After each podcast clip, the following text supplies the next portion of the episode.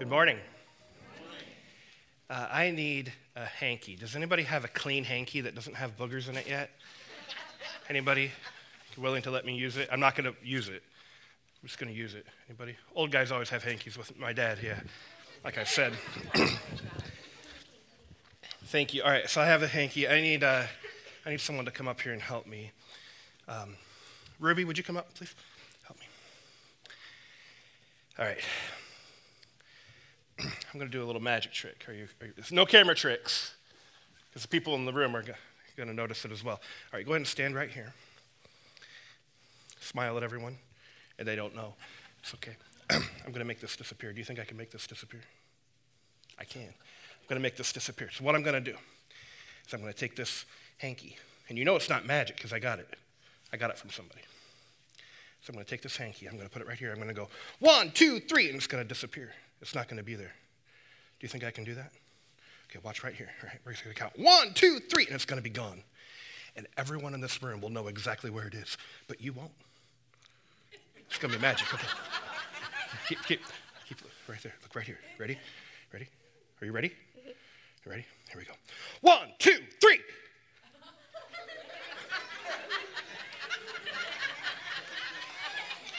Is that not amazing? Do you think I can do it again? Yeah, I actually have my own because I'm an old guy too. Here we go. Are you ready? Are you ready? Are you ready? It's right here. Here we go. One, two, three. Where'd it go? We don't know where it goes. Everyone give Ruby a round of applause. Go, go ahead and sit back down. Ask your dad how I did that. I tell my kids that the meaning of life, actually, they're here. Hey, Caleb, nice and loud. What's the meaning of life? Tell everyone in the room. Very good. Thank you, Caleb. To love God. The meaning of life, I tell my kids, is to love God and to love other people. And, and that's true. I, I believe that. That's, that's the biggest commandments that God has given us to love God and to love other people. But the Christian life is not just about being good. Like that could be, like you, you could take the love God, love other people, therefore I'll just be good. I'll just be nice to everyone. This is what Christianity is about. I'm just going to be a good guy. There's a lot of good guys that don't know Jesus.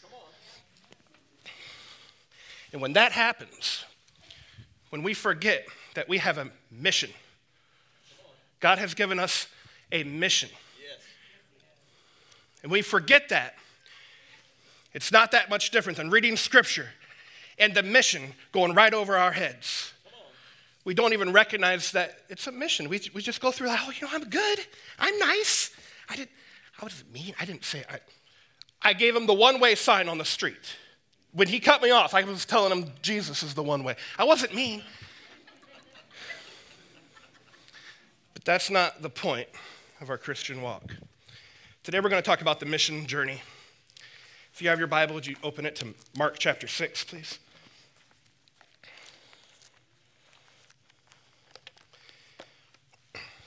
Thank you, Dad, for this opportunity to uh, speak to your church. See, we say that in our church, you know, we want to make disciples and make disciples. Our strategy to do that is to help lost people be found, found people set free and free people empowered. Empowered for what? There could be a lot of answers to that. But one answer that exists for all of us is to be ready to represent Jesus at any moment. That's our mission. And if we fail to see that, it's going right over our heads.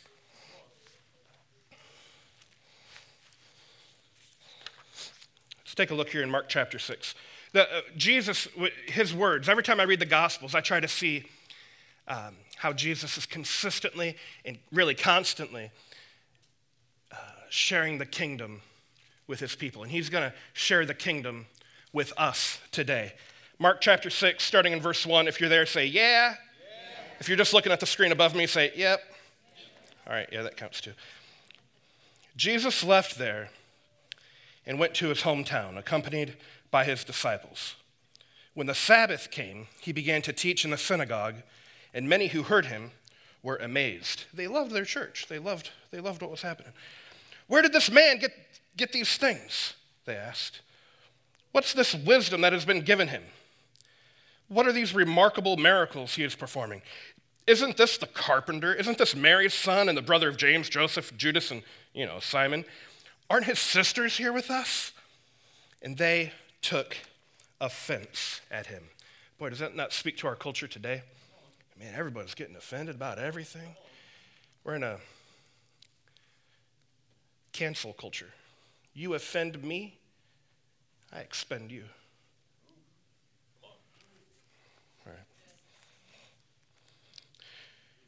So they took offense at Jesus. Jesus is in his hometown, and they're like, What? What? He's, he's talking with all this kind of clout like he's the Son of God or something. But his brothers are right here. We know his family. They're just normal people. He's a carpenter. What's he talking to them like he's the Son of God for? Jesus said to them, A prophet is not without honor except in his own town, among his relatives, and in his own home.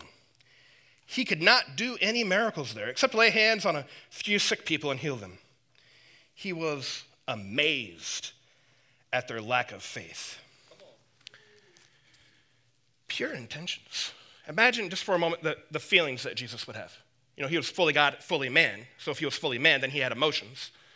Think of the rejection he would have felt. He came there to help them. He had totally pure motives. We know that because he never sinned. Yet, rejection. He did everything right, yet was rejected. And so here we see this out of this rejection. What does he do after rejection? He shares his kingdom with the people. You, okay, I was rejected. Here you go. This is how it's going to work. I'm going to share that rejection with you. Continuing on, Jesus sends out the 12. Then Jesus went around teaching from village to village, calling the 12 to him he began to send them out two by two, and he gave them authority over impure spirits. These were his instructions Take nothing for your journey except a staff, no bread, no bag, no money in your belts. if you're taking notes, write this down. Here's the, the first point today it's utilize what you have. Utilize what you have. I don't think this, this passage, based upon how Jesus said it in the other Gospels, I don't think this passage, take nothing for your journey, I don't think it means empty out everything. I think the bigger, the bigger thrust is you don't need to go get more things. Don't, don't, go, don't go do a fundraiser and get more money. You don't need to stop and go to school before you're eligible. You don't need to stop and read 10 books before you're eligible. Take nothing for your journey, just go. Use what you got. Go. Just, just move. We can do that, church. You don't have to. This idea, and I'm going to get to there in a minute, but th- this idea that we're on mission, this is the way a Christian is supposed to live on mission. It's not Christian level five, like, you know, bonus round. Now it's time to do mission. It's what we're supposed to do from day one as Christians. It's supposed to live on mission. You're good to go right now. Moses said, I can't do it, God. You're calling me to do something. I can't do it.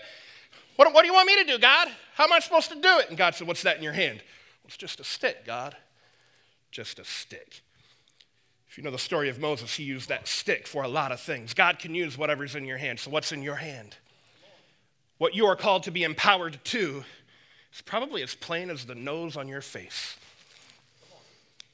So, look, an opportunity can arise at any moment.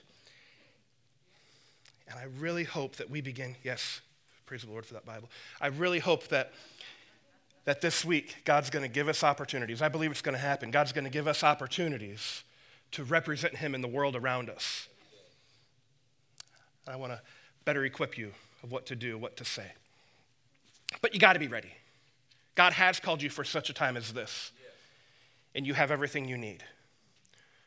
One time I was asked to pray for someone, and my first thought was, oh, okay, you know, they want prayer? Okay. And I looked to go find my dad. I looked to go find someone else to pray. And everyone else was busy. And I felt the Lord speak to my heart, oh no, you're called for this. I guess I should pray then. You're called for this. When God gives you that opportunity this week, you called for it, man. Yes. You could do it. All right, Jesus continued. Uh, verse 9. Jesus says, Wear sandals, but not an extra shirt. My paraphrase get your hiking boots, but not a dress shirt. Number two is this expect rough terrain, not an elegant reception. You're gonna need some hiking boots for this. You, know, you don't need a tuxedo, you need hiking boots. That's the right thing for, for when you're going on mission. It's gonna be hard, it's not smooth sailing.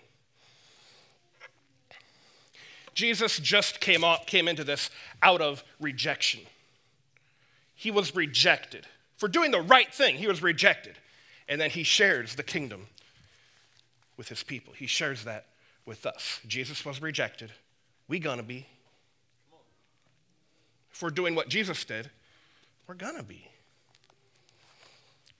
Preach it, Pastor Adam. That's a good word. Even though I don't like it, that's a good word. Thank you.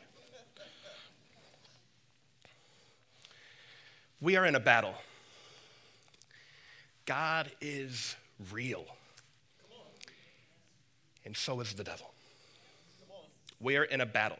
You don't enter the battle at Christianity level seven, you enter the battle on day one. It's part of becoming a Christian. Christianity without warfare is incomplete Christianity. Easy Christianity is missing it. It's missing it. Well, if you're going to say something like that, Pastor Adam, you better have a scripture to back it up. Okay. Good idea. You're right. Ephesians chapter 4. Follow, follow me on this, okay? This is, this, you got to go go down a little road here. And at the end of the road, you're going to go, whoa. I hope I did. Ephesians 4, uh, I'll read it on this off of the screen. You were taught, with regard to your former way of life, to put off your old self, which is being corrupted by its deceitful desires to be made new in the attitudes of your minds. That's talking about becoming a Christian, right? That's talking about being saved. And to put on, everybody say, put on, put on the new self. What's the purpose of the new self? The new self is created to be like God in true righteousness and holiness. So we are to put on the new self. That's becoming a Christian. To put on the new self to look like Jesus. To be, to be like Jesus. What's God look like? Okay, the Old Testament in Isaiah something Go ahead. Says this. This is referring to, to God. He put on righteousness. He put on, everybody say, put on. put on. God put on righteousness as his breastplate and the helmet of salvation on his head. Those words were, if you've been a Christian a while, you've probably heard that referring to the armor of God in Ephesians 6. But here it is Ephesians 6 was referring back to words used from Isaiah 59. The armor of God is not godly armor, the armor of God is God's armor. We are to put on God's armor. The other verse in Isaiah also is referring to the Messiah. Uh, I think there's Isaiah 11. Maybe there's one before that. Nope. Okay. Isaiah 11, verse 5. Righteousness, referring to the Messiah, righteousness will be his belt, yes. and faithfulness the sash around his waist. These are words that then Paul turned around and used in Ephesians chapter 6. And he says this Ephesians chapter 6. Paul then said, this is, again, two, two chapters after he said, Put on the new self, made to look like Jesus. What's Jesus look like? The armor of God. He's put on, everybody say, Put on again. Put on, put on the full armor of God so that you can take your stand against the devil's schemes. It's not godly armor, it's God's armor. Put on God's armor so that you can take your stand against the devil's schemes. For our struggle is not against flesh and blood, but against the rulers, against the authorities, against the powers of this dark world, and against the spiritual forces of evil in the heavenly realms. So in Ephesians, Paul says, Put on your new self made to be look like Jesus. That's right, put on the armor of God because you've got to fight. It's one idea. It's one idea. It's not meant, warfare is not meant for Christianity level seven, it's meant for Christianity level one. You become a Christian, you put on God's armor with a purpose. You don't wear armor to take a bath, you wear armor to go for a battle. Thank you. To put on the new self created to be like God is not really that different than Paul's explanation to put on the armor of God. It's not godly armor, it's God's armor. We are to put on God's armor when we get saved because we have a spiritual battle.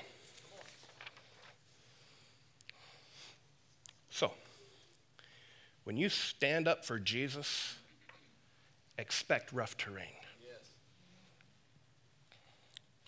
Jesus said it was going to happen. When you stand up for Jesus, people will hate you because of him. It's not you that they hate, it's, it's him and you that they will hate. They, they will hate you. You may lose friends when you stand up for Jesus, but stand firm. Stand firm on what's right. I'm going to skip that. Sometimes you got to skip parts of your notes because you prepared for two hours of a, for, for a two hour sermon. I didn't, didn't realize it. Mark chapter 6, verse 10. So he says, Wear sandals, but not an extra shirt. Whenever you enter a house, stay there until you leave that town. That verse in some of the other gospels describes a person of peace. I think it's in Matthew, Jesus says, Whenever you enter a, a, town, come to a house and say, Peace be on this house. And if the people in that house receive your peace, cool, stay there and minister as long as you can. Uh, and, and the King James calls that a person of peace. When you find a person of peace, uh, that, that's a person that's receptive to the word. Here's number three find those who are receptive and focus on them. Find those who are receptive and focus on them. We naturally look for the hard cases. You know, like, okay, well, Pastor Adam said this week I'm going to, you know, represent Jesus to, to the world I'm in. And, you know, Bob on the other side of the floor, man, he's a jerk. That, I'm going to, if I lead him to the Lord, you know, it's going to be good. If he's not receptive, you're not doing the right thing. See if he's receptive.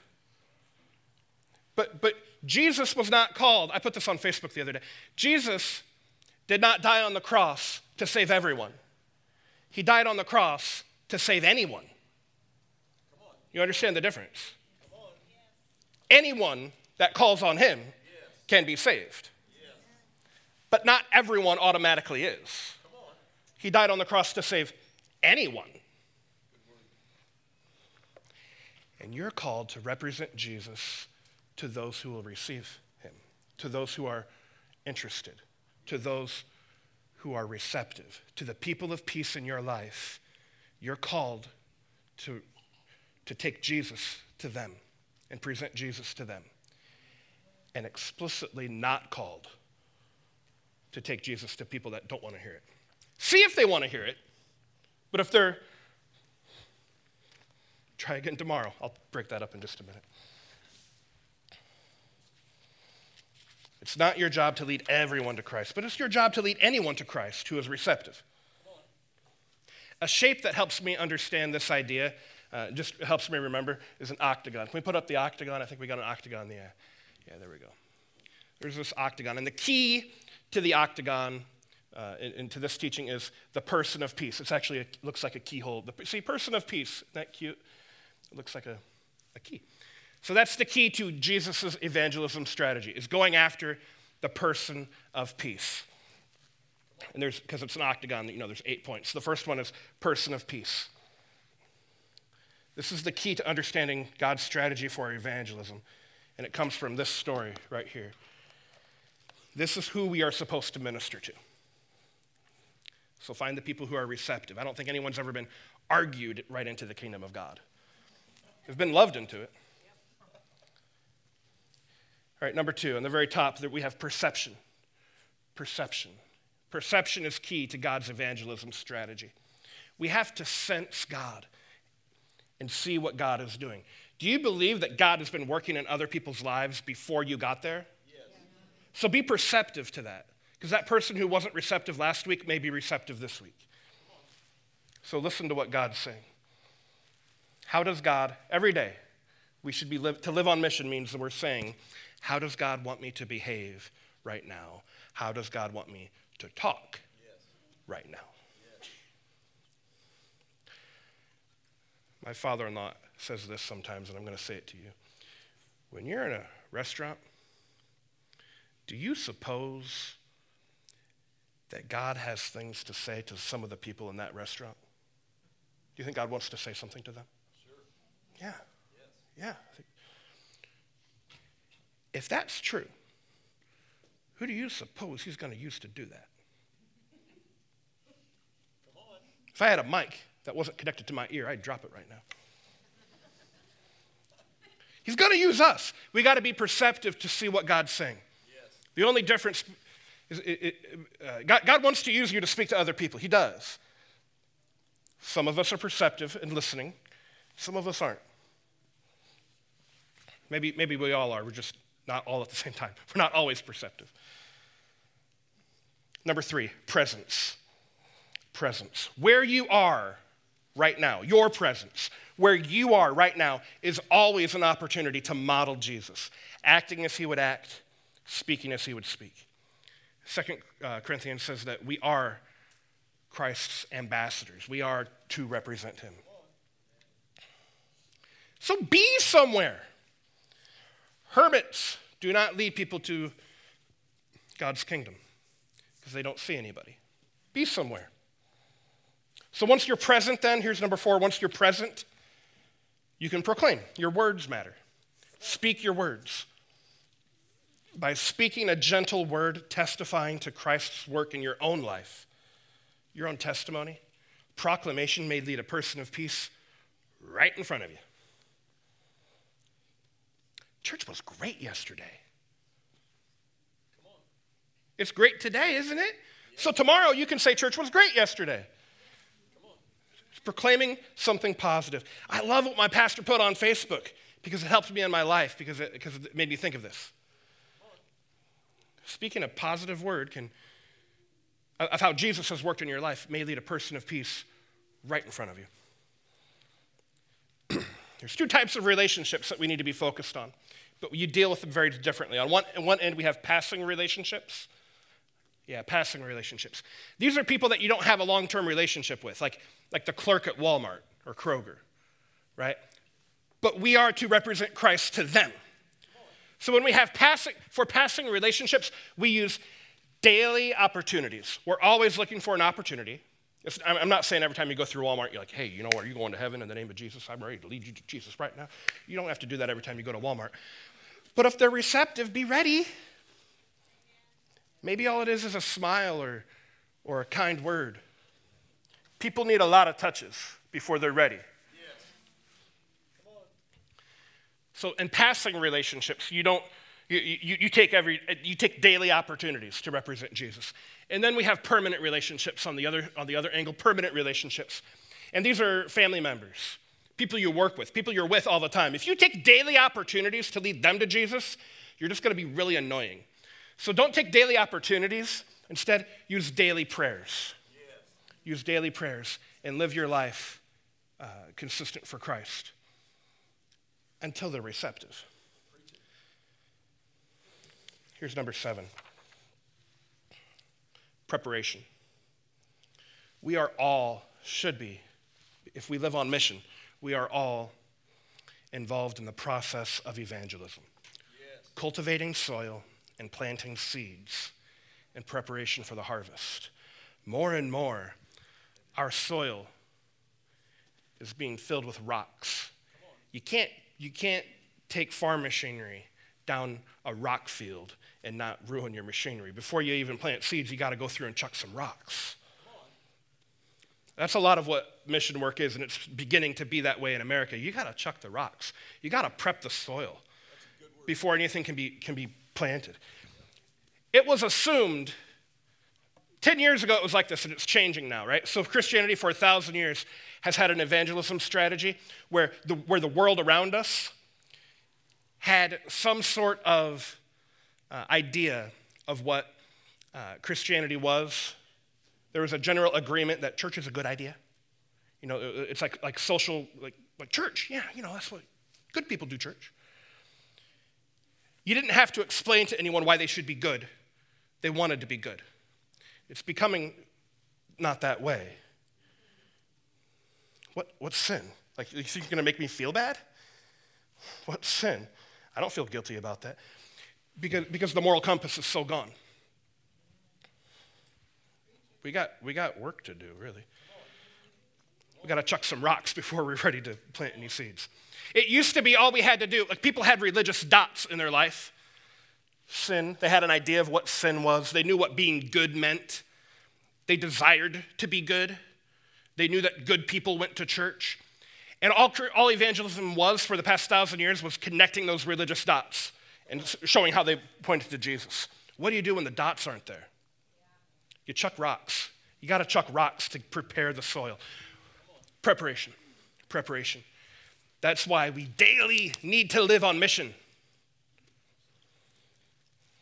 That doesn't mean you're not on mission if you don't lead someone to Jesus. We're daily on mission because we're chucking rocks, we're preparing soil, yes. because the people around us need Jesus. And the last, the last one of the eight is power. Power. This was a major thing used in the New Testament.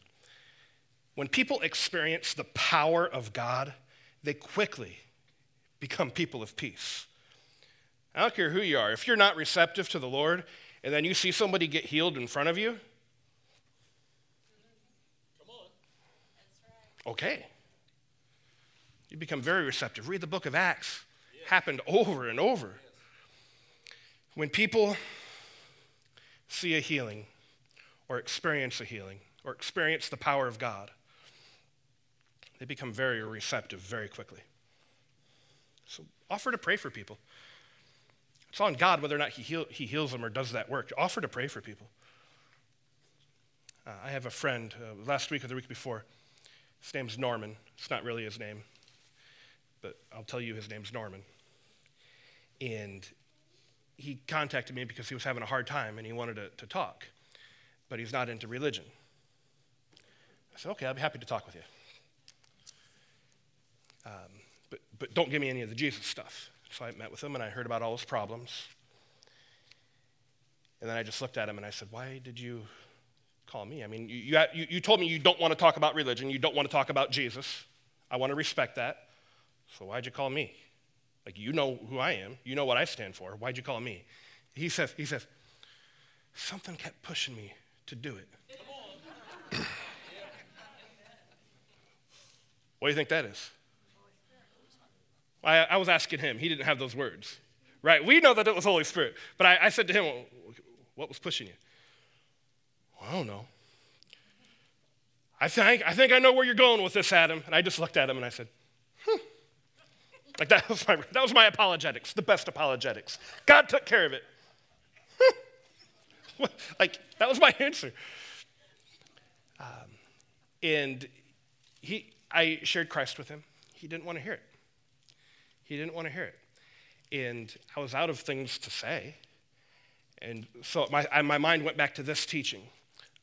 And I remembered power. People, when they experience God's power, can be very quickly receptive. And the deal was in his life, he, had a, he was having a hard time. He didn't know what he should do in a particular situation. And uh, I thought back to this power, and I was like, okay, it's on God, right? I, can't, I don't have power. God has the power. So I said, Norman, here's what I want to encourage you to do go home. And I want you to ask Jesus. To you, it might feel like you're talking to a cloud, but just do it. Ask Jesus to give you peace of what the right thing is to do. Because he's the Prince of Peace, and there will be peace in your next decision. So ask him to give you the peace and see what happens. He's like, okay, I'll do that because you spent time with me, I'll do that. I contacted him the next week. It worked. He's like, Yeah, I felt peace for, for about an hour. I've not felt that for a long time, but it didn't stop. Or it stopped. The, the, the peace left. I'm like, Well, you got a taste test, man. That was just a sampling. It sure would be nice if you got a free, a free ice cream cone at Scoops, but you just got the sample. You got to jump in. He's not there yet. Would you pray, pray for him? Norman? Write his name down, Norman. I want you to pray for Norman because I'm going to lead Norman to Jesus. He's, he's right there. He's experiencing the power of God. He, he can't argue. I tell him Jesus can give him peace. He's like, no, he can't. He can't say that no more.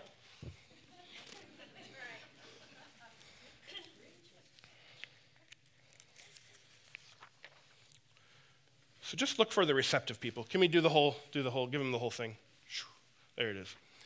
So look for the receptive people. You always know they're receptive when they're in a change, challenge, or crisis. It's a matter of being present in your world. Be present. I'm not asking you to go to Africa. I'm asking you to go to school tomorrow. Come on. I'm asking you to go to your job tomorrow. Yes. On mission. Yes. On mission. Just be ready. But not everyone is receptive. Rejection or total disinterest is going to occur. What then? Jesus continues. Mark chapter 6, verse 11. And if any place will not welcome you, if any place will not listen to you, leave that place and shake the dust off of your feet as a testimony against them. That would have been a ceremonial act against them. Yes. I don't even want the dust of that on me. And you, you just go on.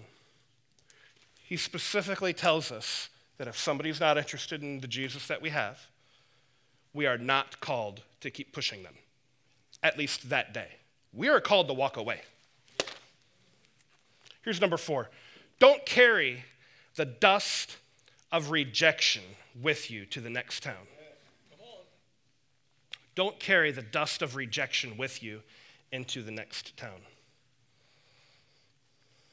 When rejection comes, don't carry it with you. If you stand up for Jesus, you are going to be rejected. If you stand up for Jesus, more and more, 2020 and beyond, it's coming. Christians are going to be standing against what everyone else thinks is wonderful.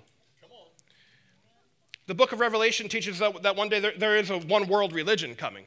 All the religions will say, you know, as long as we're consistent with what we, we, we want to say, as long as we're consistent and, you know, we believe strongly on something, uh, then, you know, it's all good. It's all the same God. And Christians will be the only ones left saying, no, no. We're going to be rejected if you stand up for Jesus. And if you live on planet Earth, you're going to have hurts. So are you dusty? Are you carrying it around, carrying around dust of rejection on you? Are you carrying around dust of hurt from your past? You don't have to. That dust is not who you are. That rejection is not who you are. It's a part of your story, but it's not who you are.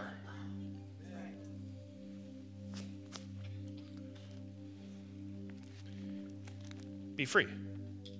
When we go through life, we get hurts and rejection, and painful things occur. It's dust. We are to be free. That's a part of our story, but it's not a part of us. It's not a part of a free us. We're supposed to be free. I encourage you, if you've not gone through the deliverance process yet, I encourage you to do it.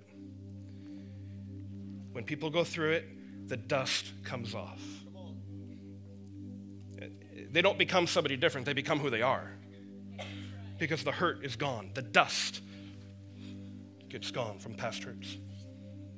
All right, so they got free, and here's what happened. Verse 12 They went out and they preached that people should repent. And they drove out demons and anointed many sick people with oil and healed them. I'm going to do that today. If you're in this room, or if you're watching online and you've never experienced Jesus, He loves you, He has a plan for you, He wants to enter a relationship with you and guide you on the right path. You're never going to be who you're supposed to be. You're never going to be who you truly are, right? Because who you are is created in the image of God. And you're never going to be complete in your identity without Jesus. Everything else is a substitute for Jesus being in your life. If you've never experienced Jesus, both online and in the room, if you would like to experience Jesus for the first time, would you raise your hand up high? And I want to pray for you. And you can raise your hand online as well. You never experienced Jesus and you want to. Lord, I pray for anyone who's raising their hand right now. Yes. Lord, as they receive you, as they believe yes. who you are and they confess that you are the Savior, yes. rose for them. Lord, I pray you would begin a relationship with them and guide them in their life. In Jesus' name, amen. The rest of us, could you stand with me? We're going to sing this song as a proclamation of our partnership with God's plan. Lord, we will move with you.